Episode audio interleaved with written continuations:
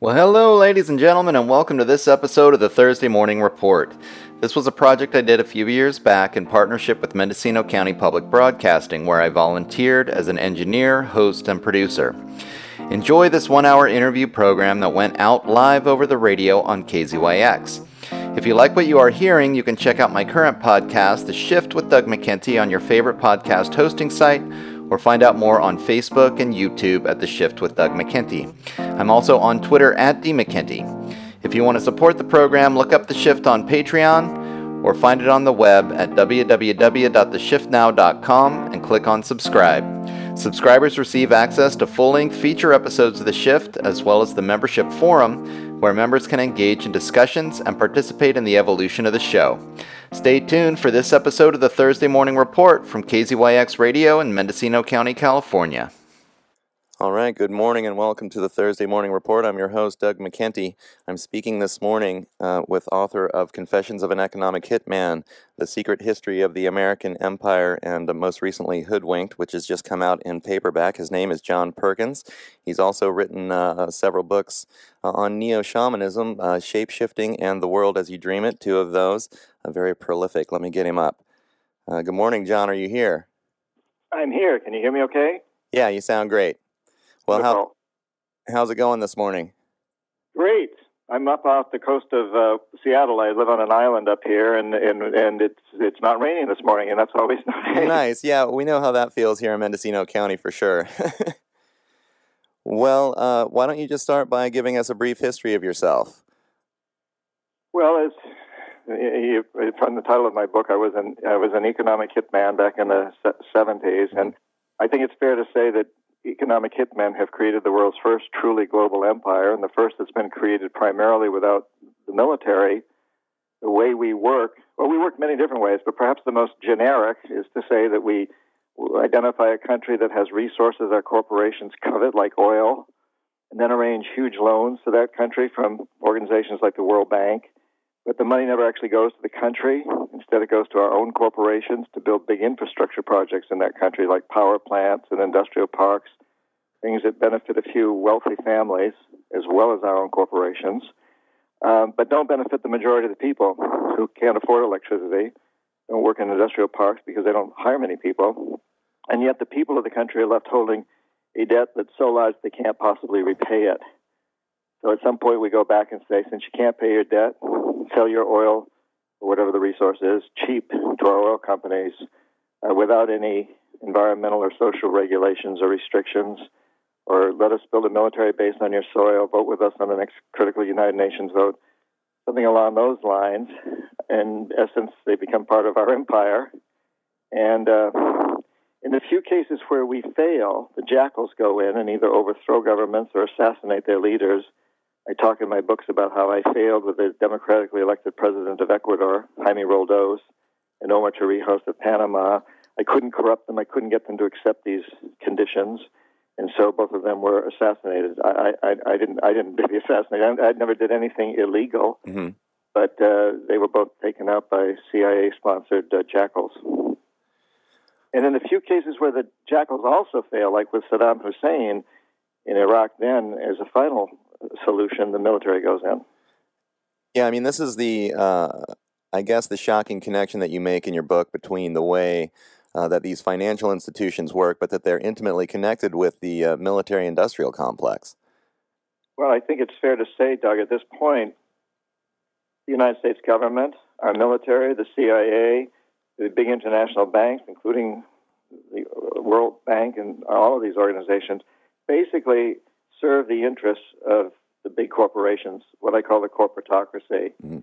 And today we've really got a situation where uh, the, the, the world is ruled not by governments. Uh, we've seen that. Uh, ben, uh, you know, it, it, it, you know, we, we, we've taken out Bin Laden, and everything continues to go on. It's it, but the, the world is really ruled by these big corporations, what I call the corporatocracy, the men and women who sit at the top of the corporations. It's not a conspiracy. Uh, they don't have to get together. Most of them don't even know each other. But they're all driven by one single goal, which is to maximize profits regardless of the social and environmental costs. And they will do everything in their power uh, to ensure that they keep maximizing those profits. And they control governments They use the CIA, the military, whatever, to help them in that process. Yeah, I mean, what you're describing here, I think, is a little bit of a different kind of foreign policy than what most Americans are used to hearing. Um, maybe you could use Panama as an example and how Bush ended up going into Panama. You talk about that a little bit in, in your book, uh, just as a, as a way that the military has been used to kind of uh, promote this corporatocracy over the years. Panama is a very good example. There's a lot of them, but yeah, so, so the chief of state of Panama was Omar Torrijos, a man I thought very, very highly of, a man with tremendous integrity and also a great deal of charisma. Uh, and I was sent down to Panama during the 70s many, many different times uh, to try to corrupt him, to try to bring him around uh, to accepting, uh, you know, these loans from us and, and to re renegotiating the Canal Treaty. So we nego- negotiated a Canal Treaty with, with Jimmy Carter that gave the canal back to the Panamanian people. Once Reagan came into office, he, he put a lot of pressure on Torrijos to go back and renegotiate it back out of that position. Uh, Torrijos wouldn't do this. Torrijos is also talking to the Japanese about them financing and basically controlling a, a new canal, a bigger canal than the existing one. We, we were extremely upset with that. Bechtel Corporation played a huge role in trying to get rid of Torrijos because they wanted those contracts, not the Japanese, and, and a number of other things. Torrijos wouldn't bend. And for me, it was a very difficult situation. I really liked Torrijos, and I respected his integrity yet my job was to get him to, to, to corrupt him. And I also knew that if I failed in my job, something dire was going to very likely happen to him. We'd seen it happen to Arbenz in Guatemala, overthrown a CIA coup. Allende of Chile, overthrown a CIA coup. Lumumba of the Congo. Uh, Diem in Vietnam, Mossadegh in Iran. We'd seen this time and time and time again. And so I knew that if if Torrijos didn't bend, something dire was very likely to happen to him, and he knew it too, but he didn't bend. And he, he, Jaime Roldos was assassinated in May of, 90, of 1981, and Torrijos called all of his closest friends and family together, and, and I know a lot of these people personally, the people who were at this meeting, and he said, "Hey, you know, Jaime's gone. He was taken up by the CIA. I'm next." But uh, don't don't mourn it because I get the canal back in Panamanian hands, and it's going to stay there. I've accomplished what I came here to accomplish. And less than three months later, in June, uh, he also was assassinated, almost the same identical way that Roldos of Ecuador had been assassinated. And then um, Noriega took over, and Noriega had been um, a CIA agent. He'd been in mm-hmm. the CIA that came out in congressional hearings that paid him several million dollars. So, so we thought he was in our pocket, but he wasn't. He also uh, did not bend on the canal issue, or bringing the School of the Americas back into Panama, or renegotiating with the Japanese. He wouldn't bend on these things. And so the first Bush sent the troops in, and we demolished a huge section of Panama City, and many, many innocent civilians were killed the estimates are all over the place, but there were hundreds of thousands. We know that that were killed, innocent people. Panama had no military; it never has. It, it has a national guard, uh, but it, it has no military and defenseless country, really. And we just went in. You know, our armed forces went in big style, wiped out this country basically and it impacted everything in Latin America for many, many years after that. Still has a big impact because when something like that happens to a country like that, it sends a message that the United States is brutal, the country to be feared and hated, and and also, of course, it sends a message to leaders throughout Latin America: they better not mess with us. They better give in to the economic hitmen because if they didn't, not only were they going to die, but their country was going to be badly burned, literally burned. Hmm.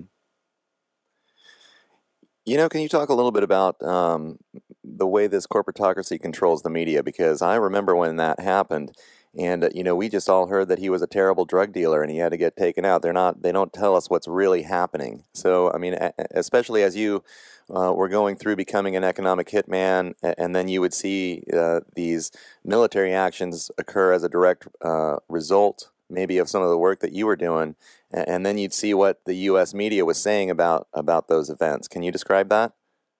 Yeah. Um, uh, uh, well, let me first start by saying that I, I, I, I never knew Noriega personally, but what I knew of him, I didn't like.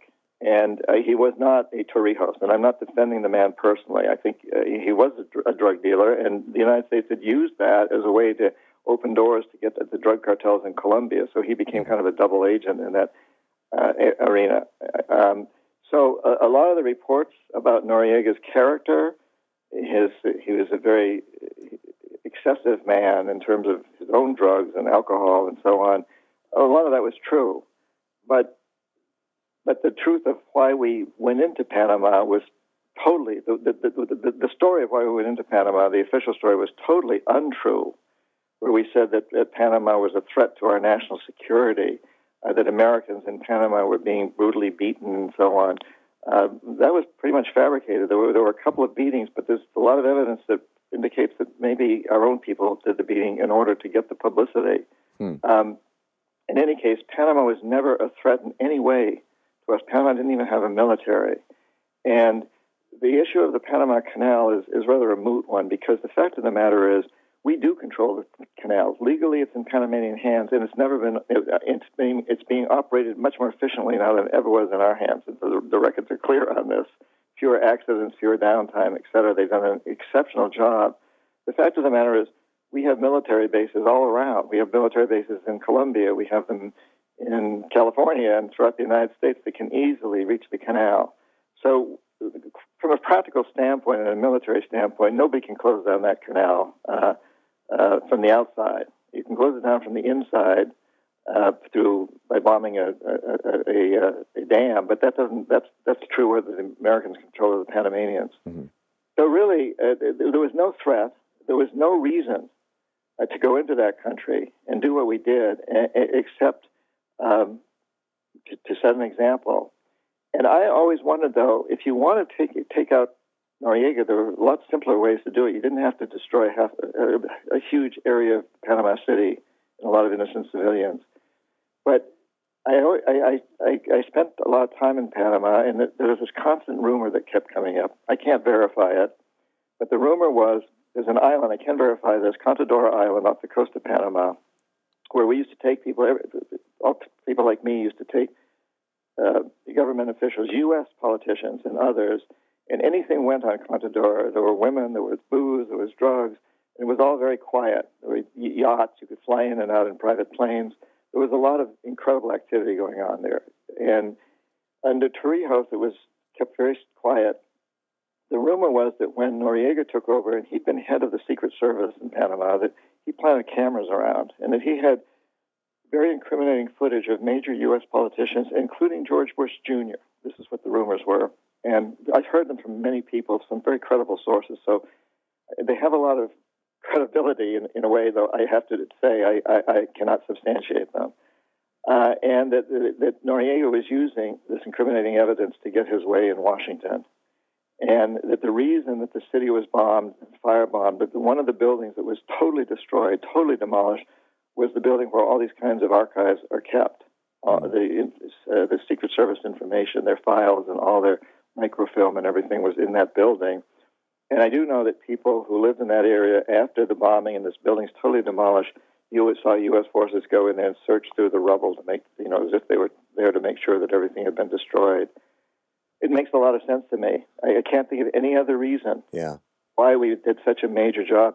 If, if, if we were after Noriega, there's a lot of easier ways to get Noriega than to, yeah. than to destroy a, a large section of old Panama.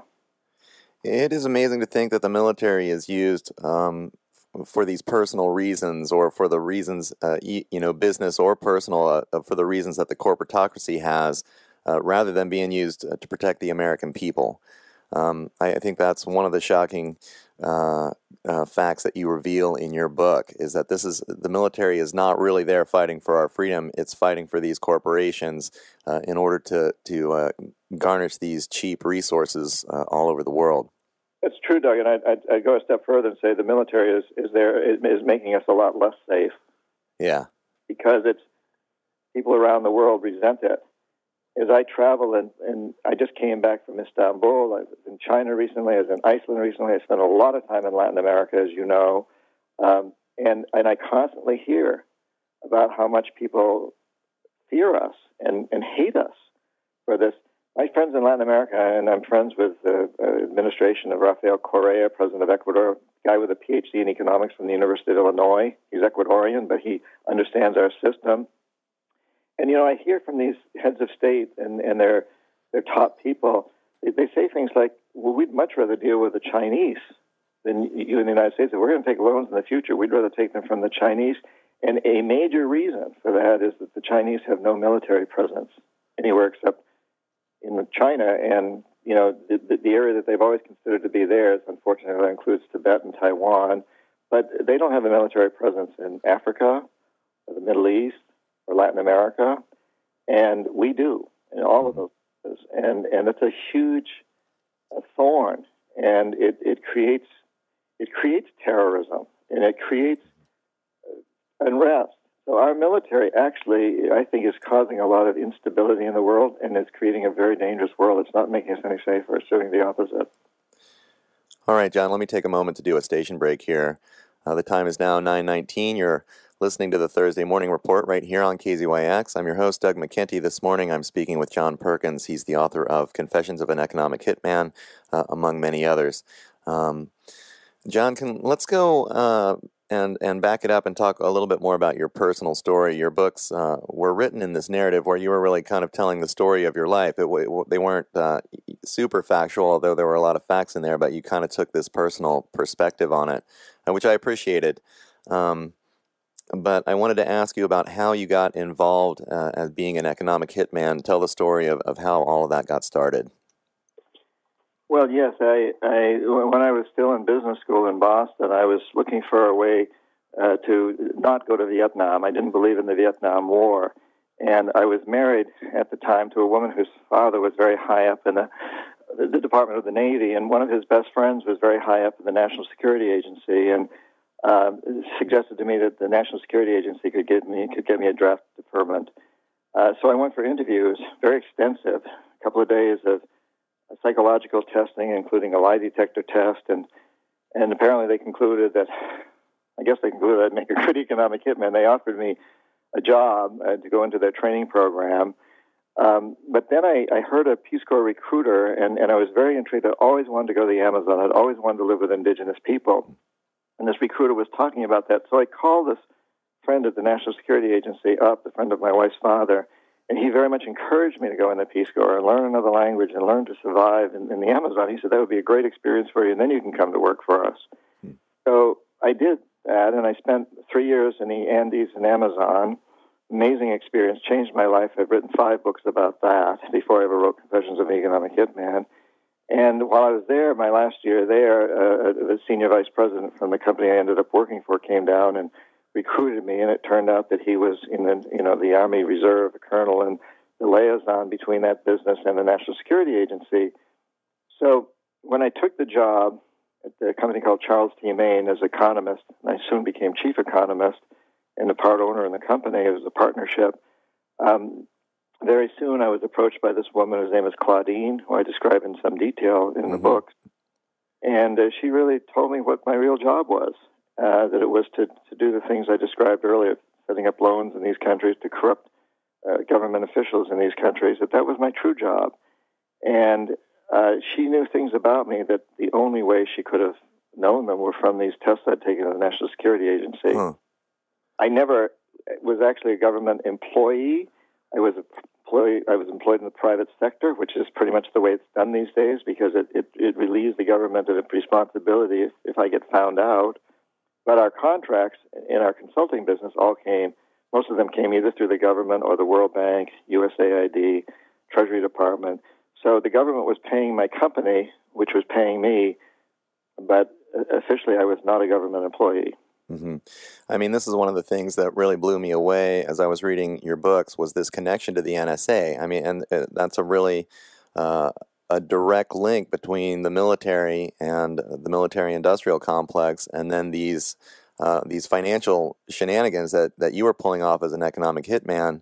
Um, it just it, it shows that it's a concerted foreign policy effort basically by by the US government and the US military to make this happen to go and get cheap resources uh, and to put other sovereign nations uh, basically uh, under a kind of a debt slavery uh, in order to get these concessions out of them. It's just very shocking. Yes, and, and it's real. And I think, Doug, one of the things that we all have to sit up and take notice of here is that it's a huge threat to democracy. I, I actually have to say, I, I think there's a lot of reasons to question whether we're a democracy or not in this country these days.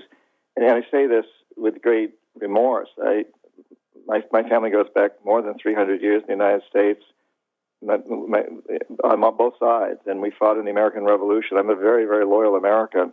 Why I do write these books and, and say these things is because I want to get back on track to what the real beliefs of this country. And I think it's it's it's it's a terrible threat that most of our citizens don't understand what's really going on in our foreign policy. Mm-hmm. And, you know, a democracy is built on the premise that you have an informed electorate. Right. I mean, how, how can you vote when you have no idea what's really going on? exactly, exactly. And it's one of the reasons I write these books and I'm on the radio with you and I'm a constant speaking tour because I, I want people to understand this and, and, and then in understanding it to demand change. And incidentally, it's happening. You know, these Occupy movements are helping to enlighten people that we're becoming more and more aware, and it's it's happening around the world. Let me ask you a question about uh, while you were working as an economic hitman, how did people justify it? Uh, you kind of write that. Uh, uh did you feel like uh, it was greed or or this notion that we were fighting communism? I mean, that's one of the strange things. It's almost like this American imperialism uh, takes this veil of fighting some enemy, but it's really just the typical imperialism. Um, but can you describe how the other people that you worked with maybe maybe try to justify their behavior? Yes. Before I do, I just want to tell you how much I appreciate your line of questioning. These are very thoughtful questions. I do a lot of research, and they're not usually this this deep, and I really really appreciate it. I like to go into these details. Excellent. Thanks a lot. Uh, uh, thank you. Uh, um, you know, I, what I did this business of arranging large loans and building big infrastructure projects is something that's taught in business schools. It was then and it is now, and the World Bank still says it's the way to increase gross domestic product to help economies grow. And in fact, statistically, you can show that it does. So we could produce all kinds of econometric models that show that if you invested a billion dollars into a power grid, for example, or $10 billion or whatever in a country to produce electricity, the GDP, the gross domestic product, would go up over the next 20 years. As a result, you can show a direct correlation statistically. And, and so we could justify this, and I could justify what I was doing because, it, in, as a classically trained economist, it was the right thing to do. But and perhaps partly because I'd been in the Peace Corps, I'd been at the other end, the people that get that get screwed in this process. Right. I understood fairly quickly on in that it was a lie. I mean, that, that yes, the economic growth occurred, but that in most of these countries, the only people benefiting were the very rich. And in fact, the majority of the people don't really even make the statistics very much. They they they, they barter, you know, and they mm-hmm. and they shop in local markets where, that don't ever make the statistics. None of those exchanges ever get on the book. Right. So this economic growth that was happening was was was with the big industries and the growth of banks in the cities and big commercial establishments. And so, what it was really saying is that the wealthy were getting more wealthy and more powerful. And I could see the poor were getting poorer. The middle class was dropping out. It was becoming impoverished. And, and we saw this time after time after time. So I saw all this happening, and yet we still teach it because you can still show statistically. And of course, it works to the advantage of the big corporations. They make huge fortunes off all of this.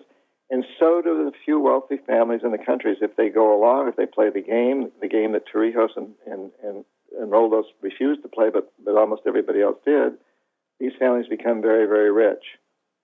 And there is the other side.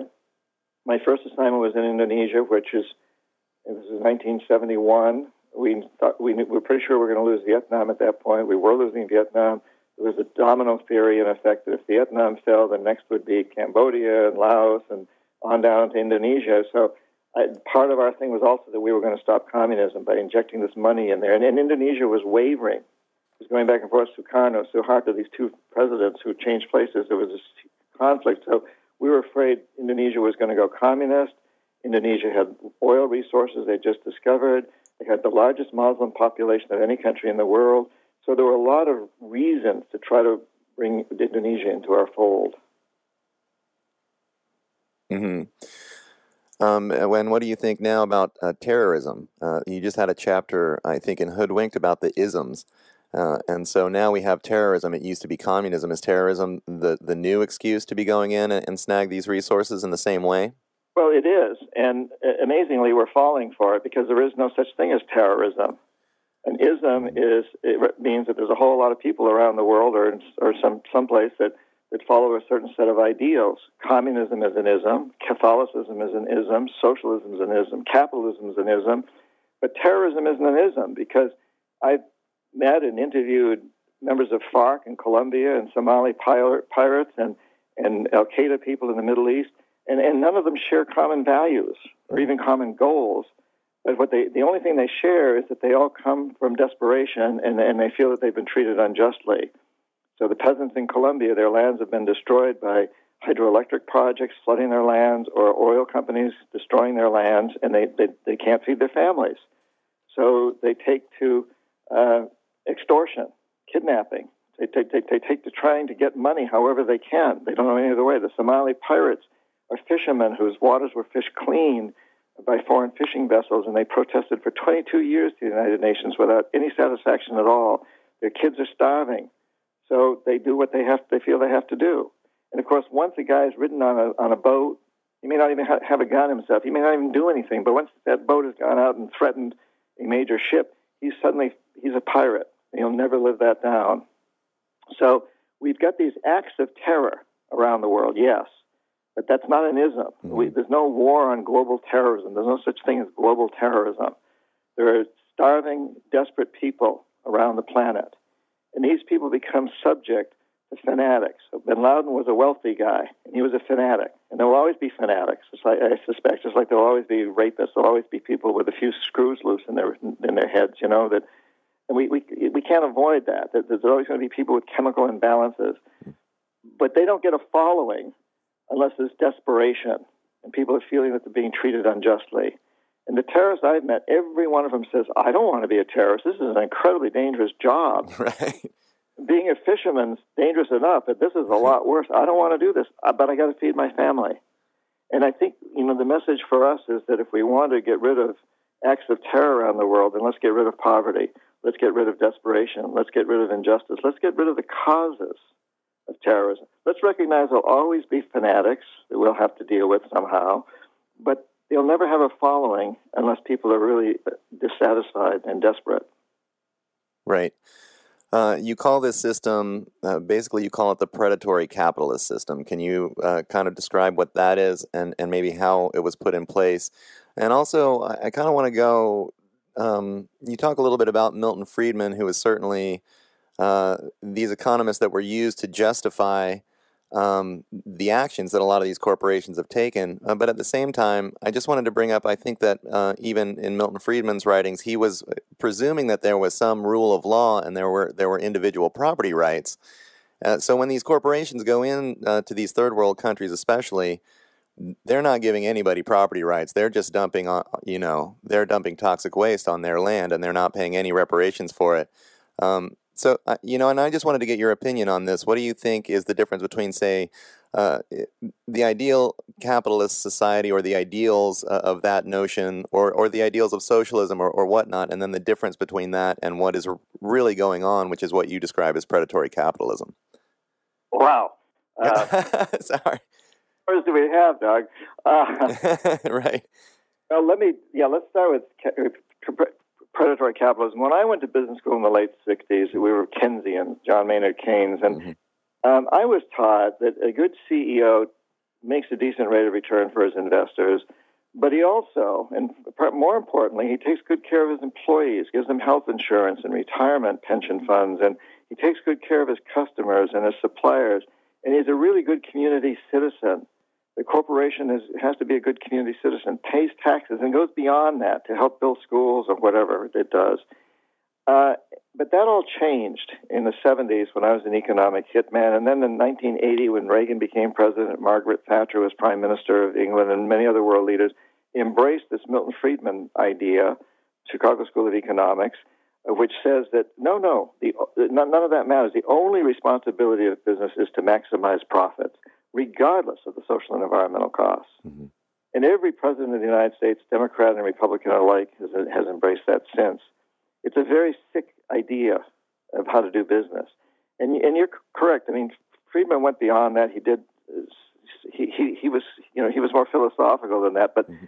but the mantra that was bought by business leaders around the world, the big multinational leaders, was our only job is to maximize profits. Mm-hmm.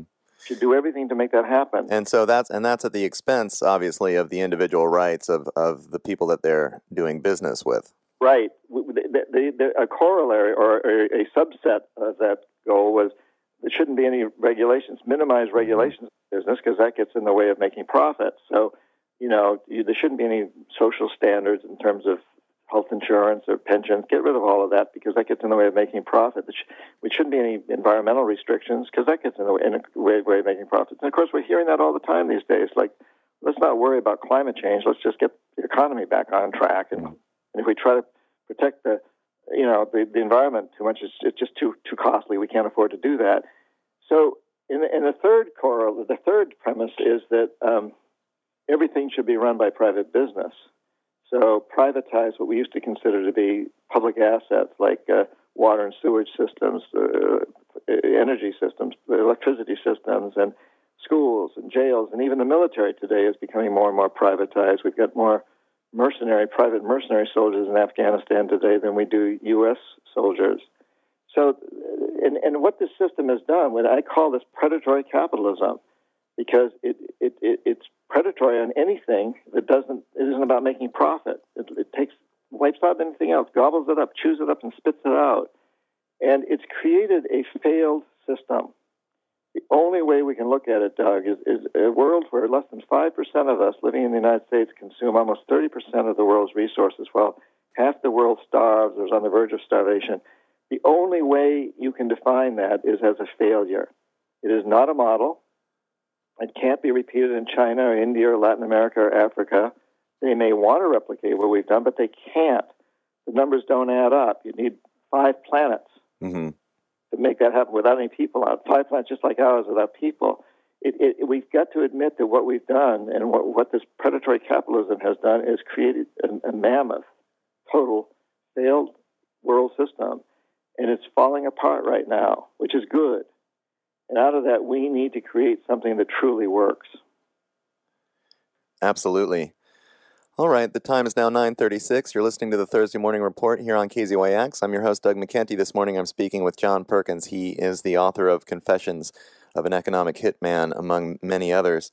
Uh, I would like to ask you to tell one story because when I found out that you actually worked on the what you call the the Saudi Arabia money laundering affair, I, I found that so enlightening because there was a, a, hole in the history there for me that I had known that something was up. You know, I, I figured that uh, uh Nixon took us off the gold standard in the early '70s, and then as I as I understand it, the Bush uh, Bush Senior went over there and cut a deal with the Saudis. Uh, so that they would buy their oil in dollars, which uh, essentially put the dollar onto the Saudi Arabian oil standard uh, instead of the gold standard because we needed that resource to, to back the dollar. Can you describe uh, your part in that in that whole affair? Yeah, I, I, actually played a pretty critical part. I was I was I was, I was in the trenches. Yeah, it's a wild story. well, the, there was the OPEC oil embargo where the OPEC countries did not like what we were our attitude toward Palestine and, and Egypt and, and, and with the and, and, with the Israelis, and so they boycotted us. They shut down the oil supply, and some of your listeners uh, may remember that there were huge, long, long lines at the gas station, and we were afraid there was going to be another recession as a result. So the Treasury Department, very high up people in the Treasury Department, came to me and other economic hitmen and said, "We, we can't let this happen anymore. We've got to, we can't be blackmailed by OPEC. We've got to stop this." And we all knew that the only uh, leverage point we had was the House of Saud, the royal family in, in Saudi Arabia, because they controlled OPEC. They controlled the majority of the oil, and they and they they controlled OPEC, and they they also were corrupt and corruptible. So off to Saudi Arabia I go with four or five guys who work for me, and and to make a long story short, we we ended up cutting this deal with the House of Saud, which basically said that uh, they, they they would only buy oil in dollars, no other currency. And as you said, in '71, uh, we were t- we were taking off the the gold. Nixon mm-hmm. took gold standard, so the dollar is kind of floating free. It doesn't. It's losing its power, but now it's suddenly powerful again because you can only buy oil for dollars, and that makes a huge difference. And and also that the Saudis agreed that they would reinvest most of their petrodollars into U.S. government securities, treasury bonds. The interest from those bonds would be used by the Treasury Department to hire U.S. corporations to build up Saudi Arabia, to, to, to build petrochemical complexes and highways, and in fact, whole cities out of the desert. It would be a boondoggle for U.S. corporations. It would also westernize Saudi Arabia, sort of bring them into our fold by, by really westernizing them and making them very dependent on our form of materialism. And they agreed to that, and we did, we've done that. And they also agreed not to charge any higher price for oil, that, that they would let our oil companies determine what the price of oil should be. And in exchange, uh, we agreed to keep the House of Saud in power as long as they kept to their agreement. And we've we've all done this. It's one of the reasons that we went after Saddam Hussein when he started moving troops into Kuwait because next was going to be Saudi Arabia. And we did a slightly different but somewhat similar deal with Kuwait. So, um, but this was a mammoth uh, agreement. It, it, really set the tone for the next 30, 40 years in, mm-hmm. in, in, economic uh, politics. Yeah, I mean, incidentally, we tried to do the same thing with Saddam Hussein after that. Mm-hmm. He was the second largest oil producer in OPEC at the time, and he didn't buy. Uh, he wouldn't go along with it, which is one of the reasons he ultimately got taken out because he would not he would not agree to such a deal. Yeah, I understand uh, that before the invasion, he was threatening to start selling his oil uh, in the euro. Have you heard that? Oh, absolutely. Yeah. In the euro, maybe even you, you know Chinese yen. It was, yeah, uh, it's things other than the dollar. And of course, Gaddafi was also threatening to create what he called the gold dinar uh, as his own currency that, that the African nations could use, and that right. they would they would sell oil for that. So there's a history here, whenever leaders uh, start to talk down, to start to talk about selling oil for anything other than dollars, they tend to be taken out pretty you're, quickly. You're looking at an invasion, yeah.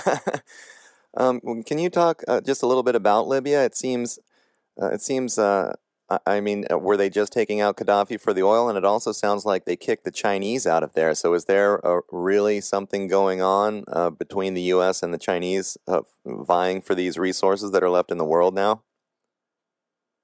Yeah, it's it's well, Libya. First of all, I think it, it, it was somewhat about oil, but um, it was more about the currency thing we just talked about. Libya's oil wasn't all that significant to mm-hmm. us, but but if Libya had set up this new monetary system where people could buy and sell oil, it wouldn't have to be Libyan oil. It could have gone through Libyan hands, but still it could have been oil from anywhere in the world. This was a huge threat. The idea of an oil burst, an oil exchange that, that didn't use dollars, huge threat and also the fact that, that Gaddafi was talking about essentially creating a rival to our central bank system, our Federal Reserve system, uh, for all of Africa by using this currency. And once again, whenever any country sort of uh, defy the Federal Reserve system, the banking system that we prefer, mm-hmm. uh, we go after them. And so I, I think really what, what, Libya was about was taking out a leader that we saw as, as threatening our, our very banking system and, and currency system on a, on a large scale and opening the door for a landslide of that to happen. So not only was taking him out, putting an end to that immediate threat, but it also serves notice on other leaders. The Iranians are looking very carefully at this now as we're making waves possibly to invade Iran. But mm-hmm. Iran has also said they would like to open an oil exchange that doesn't use dollars. And and knowing that we did what we did in Libya and in Iraq it certainly has to make the Iranians uh, take notice. I imagine so. All right, um, let's talk a little bit about your most recent book that's now coming out in paperback called Hoodwinked, where you kind of describe how the system, well, you do describe how the system is, uh, the way I like to put it, coming home to roost. Now we're seeing that this kind of, uh, this debt based uh, way of, of extracting resources from third world countries seems to be uh, hitting home, and now they've basically created a uh, um, population of Americans that are debt slaves to this same system, and, and we're hearing the same thing going on in Europe. Can you describe how you've seen this system that you worked with in the 70s that started uh, as a foreign policy, but now is coming in and becoming domestic policy? Yeah, it's uh, you know it, it has what what goes around comes around. In a way, we in the United States sort of watched this going on in the world, and we didn't really understand it, and we just kind of were very lethargic and let it happen. And now it's come to, to us, and now we're beginning to wake up. But it's it's a very similar system on many many levels. And let me just cite one that is that's pretty easy to understand. So the banks went out and convinced people who could afford a $300,000 house, this is a few years ago, to instead buy a $500,000 house. And then they, they, did this very actively. It's, it's, it's very much like we, what we did on a much larger scale in these uh, developing countries, mm. to accept a loan that they can't repay. And but the, the banks would say to these people, well, this five hundred thousand dollar house, you may have to tighten your belt a little bit in the next couple of years, but we'll give you a balloon payment. We'll make it easy on you. And then in a few years, your $500,000 house will be worth a million dollars. So you're building equity. But the fact of the matter was the house wasn't worth $500,000. And when the market fell, fell out, uh, it was maybe worth 200000 So these people are paying a debt on 500000 on a house that's only worth 200000 And the banks go back in and repossess or they try, or they help the people. Maybe they restructure, but they're more likely to repossess and re- repackage the whole deal and sell it off to some developer. So they got a double whammy here. They, it's, it's amazing. And at the same time, the people who have taken on this debt now maybe they've lost their house. They're not. The theory is they're not likely to take to the streets. Maybe some of them have. Maybe mm-hmm. some of mm-hmm. them define the theory. But the idea is that if you're in deep debt, whether you're a country or a human being or an individual, you uh, you you kowtow.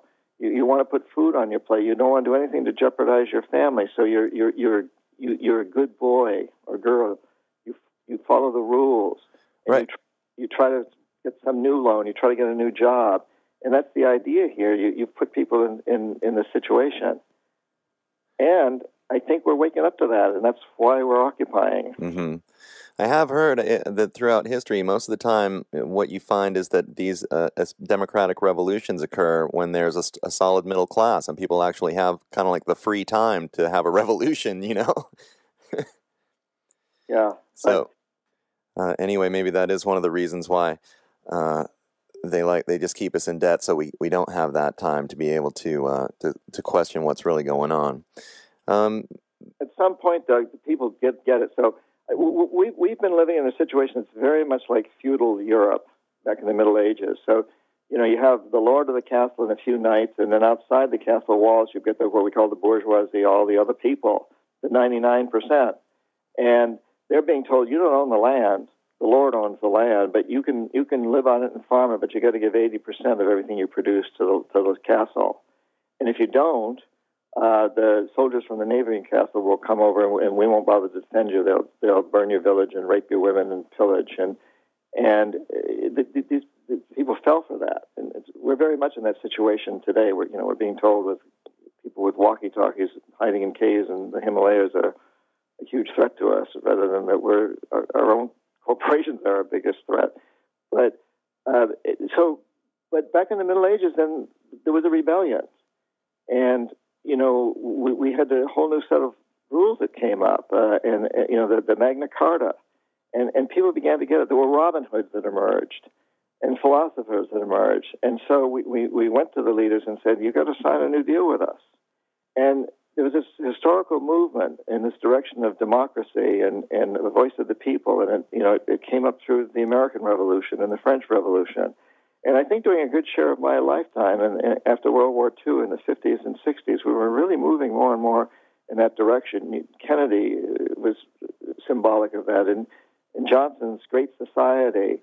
And then along comes this whole new concept of the Milton Friedman idea of maximizing profits, and corporations begin to take more and more power. And so we really, in, in, since 19, the 70s and 80s, we've really reverted back to this incredible feudal system but again, I think the people are getting it. It's like we're at a new time for a, magna, a new kind of Magna Carta. We're getting it. We're, we're, we're, we're rioting outside the castle walls. We're beginning to chip away at the stones. There's Robin Hoods emerging and Maid Marians. And mm-hmm. So, so we're very much at, at a time like that. It's, it's, it's incredible how we, how we, we did regress from, I think, a, a, an upward march toward a more democratic system. And then suddenly it, it collapsed and the big corporations took over. And, but we believed that we were still living in this democracy. We, we, didn't see that the corporations were changing everything, that they were taking over our democracy, that they were stealing it out from under us. And now we're seeing it and, and we're reacting. And it's very, very important that we do that, that we take, we take our economy back, we take our country back, we take the world back, and understand that the marketplace really is a democracy itself. That these corporations are totally beholden to us. They only thrive because we buy their goods and services. And so ultimately, every time we buy something and choose not to, we're casting a vote, which is probably a more important vote than the one we cast every two years in the in the polls or every four years. I think we really need to understand that these corporations are very, very vulnerable, and we can force them to change. Mm-hmm. Yeah, John, we've got about 10 minutes left in the program, and I, and I definitely want to start focusing on the solutions. But I also want, uh, I wanted you to describe for us your connection with uh, uh, indigenous consciousness and indigenous spirituality and how you developed that over the years, because uh, that's part of the, uh, it's just a fascinating part of your story that you've really kind of experienced both ends of the spectrum. You, you've worked uh, in the trenches as an economic hitman, but you've also worked with indigenous populations all over the world. So, can you talk about how they have affected your way of thinking?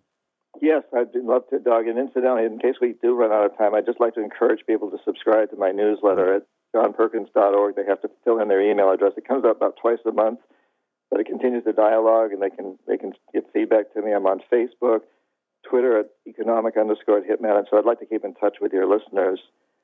Um, yeah, the indigenous people have had a huge impact. So I didn't go in the National Security Agency after college. I went in the Peace Corps, and I lived deep, deep in the Amazon with hunters and gatherers, the Shuar and the Achuar, and then up in the Andes with the Quechua people. And it had a profound impact on me to see the way that they related to the world and each other. And amongst other things, um, they will tell you that if any member of their tribe is destitute or sick or lacking in anything, that is humanly possible to provide, then the whole tribe is suffering. So they don't let that happen. Nobody's left behind. Mm-hmm. And that's a very, very important concept that we need to learn here that as long as there's any suffering of any human being or any sentient being on this planet, we're all in trouble and we need to fix it. And, and uh, so, you know, I had this three years experience with these indigenous people. And then I became a chief economist was my official title at this consulting firm. I traveled around the world and and I would take time off a week, two weeks, a month if I could, in every country that I was in, whether it was working with a Bedouin in Iran, living with them, or the Bugis people up on Sulawesi in Indonesia, or, or, or, wherever I was, I would I would seek out these indigenous cultures, and I'd been I'd been inducted into shamanic uh, traditions in several Latin American cultures, hmm. and then because I kind of spoke that language, which is similar around the world in indigenous cultures, that the, the role of the shaman, a person who journeys into the subconscious or the greater collective conscious and receives information there to help help people uh, help help help change things on the planet to make it a better place for his people and, and animals and plants. They, all share that, and and so I would take time and work with these people around the world, and it was a huge. It had a huge impact on me. I think it's probably why I got it after a while that what we were, what I was doing, this whole economic uh, scheme that we had was only serving the rich and wasn't doing what the World Bank said it was doing, which was ending poverty around the world. It was doing the opposite. And I think a lot of other people who were doing similar jobs to me as economic hitmen never did get it because they, they couldn't see it from the other side. I could. Also, the shamanic perspective allowed me to see that we can change all this. They have a concept the world is as you dream it give energy to any dream and it'll materialize. So we now need to give energy to creating a new economic uh, system on this planet. And, you know, it comes out of the indigenous teachings. And as you know, I'm, I'm one of the co-founders, along with Bill and Lynn Twist of the Pachamama Alliance. Uh, people can look that up at pachamama.org. and dreamchange.org.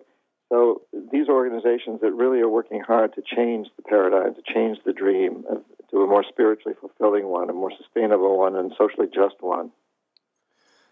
Uh, there's one story from uh, I think it's the the history of the American Empire, where you described. I, I, believe it was during the point in your life when you were a a consultant uh, for a firm, and you went and I, I want to say Guatemala. I'm not exactly sure, but you describe uh, meeting with this family member, one of the one of the rich families, uh, and um, you were going to go out to look at a geothermal plant. And the, the security that this guy had to have was just through the roof. He had like four guys fully armed, checking the car, starting the car before the guy got in. and then you were driving to the geothermal plant and and you realized that the Mayan people were definitely not going to appreciate this because of the uh, the spiritual relationship that they have with these um, with, with, these thermal springs. Uh, so, can you kind of d- discuss? Well, will you discuss uh, what is going through your mind as you're working as this consultant, but at the same time you, are that familiar with uh, the local spirituality and the indigenous people? Yes, I was. It was. I felt very compromised because I was. I was on the board of a nonprofit at the time that was helping Mayan people to develop microcredit facilities. This was in the um, early '90s, and, uh, and and I was also sent down as a consultant to Stone Webster, this big engineering firm uh, in Boston, New York, uh, to look at developing this geothermal plant with this local uh, Guatemalan, it was Guatemalan family that was very, very rich and, and, and owned a lot of land. And the, the Mayans hated these people because they, they had exploited their Mayan laborers. They owned big uh, uh, pineapple and, and banana and other kinds of plantations like that. They had for many decades, a couple of centuries even. And so, yeah, they had to have this incredible protection. It, it was it was more than four men. I think there were like there were two cars. Each, yeah one ahead of us one behind us, each one with like four men, and then two guards in the car that we were in, and were, everything was bulletproof. And and it was it was ironic to me that here I was on the one hand working with the Mayans, and on the other hand now here I am with their enemy.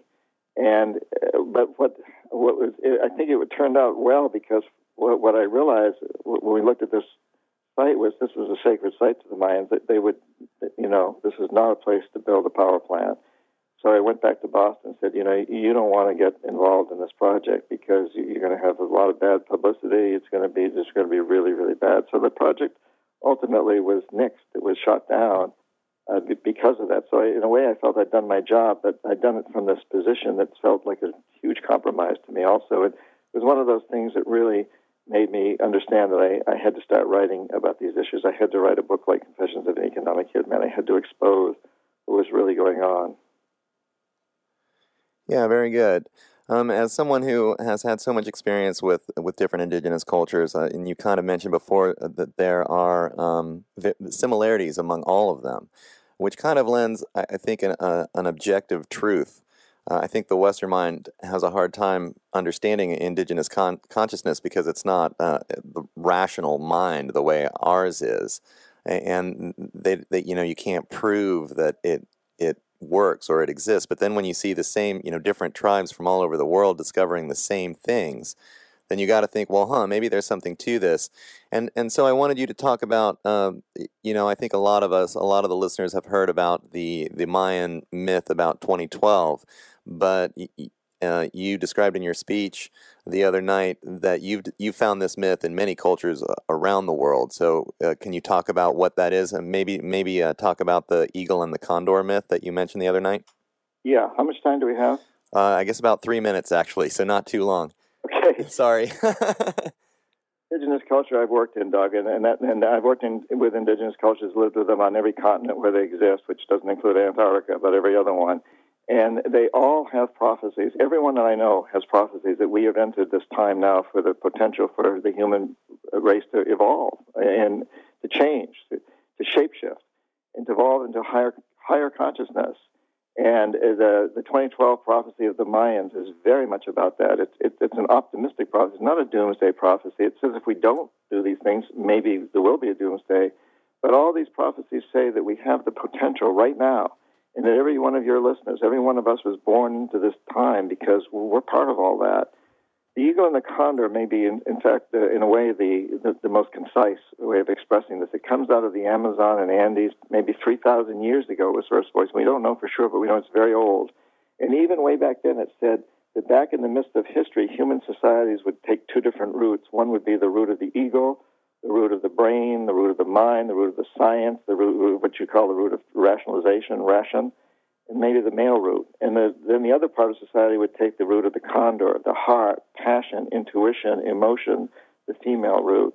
And then in the fourth Pachacuti, Pachacuti is a 500 year interval. In the fourth Pachacuti, which would begin about 1500, the two would come back together and clash. The ego would nearly drive the condor into extinction. Of course, we know that happened after Columbus. After Columbus. Mm-hmm. The, it goes on to say that, the, that in the fifth Pachacuti, 500 years later, about the year 2000, the opportunity would arise for them to stop clashing, for the eagle and the condor to soar together into one sky, to dance, to mate, and to create an offspring that would be an, an evolved human consciousness. And so we're at that time now. And what this is really saying is we have the potential today to bring the male and the female together, to bring the heart and the mind together, the intuitive and the scientific, bring them together and allow and move, rise up into this higher consciousness, which tells us that we're all here living on a very fragile space station. But unlike the one our astronauts built, this one doesn't have any shuttles. We can't get off. So we've got to be sustainable. There's no debate. If the species isn't sustainable, it goes extinct. So we have to become sustainable. And we need to emphasize social justice for all people. And we need to emphasize that everybody needs to thrive. There can be no starving uh, people on this planet. There can be no desperate people. Or we're all desperate and starving in our own way. And so that's this new consciousness that we're rising into. And I feel it's really, really happening. You know, we're, we're seeing as our, our people are, the condor and eagle of the world are embracing each other for the first time. They've, beginning in the 90s, they really started to come together. People in this country started to really be interested in shamanism and indigenous cultures and take workshops like ones that I teach at places like Omega and Esalen, et cetera. All right, John, do you think you could give your uh, your contact information again? I'm afraid we're out of time, but that was uh, awesome. Nice to end on a positive note there. JohnPerkins.org and at Twitter at economic underscore hitman, and I'm on Facebook fan page. Love to keep in touch with your people.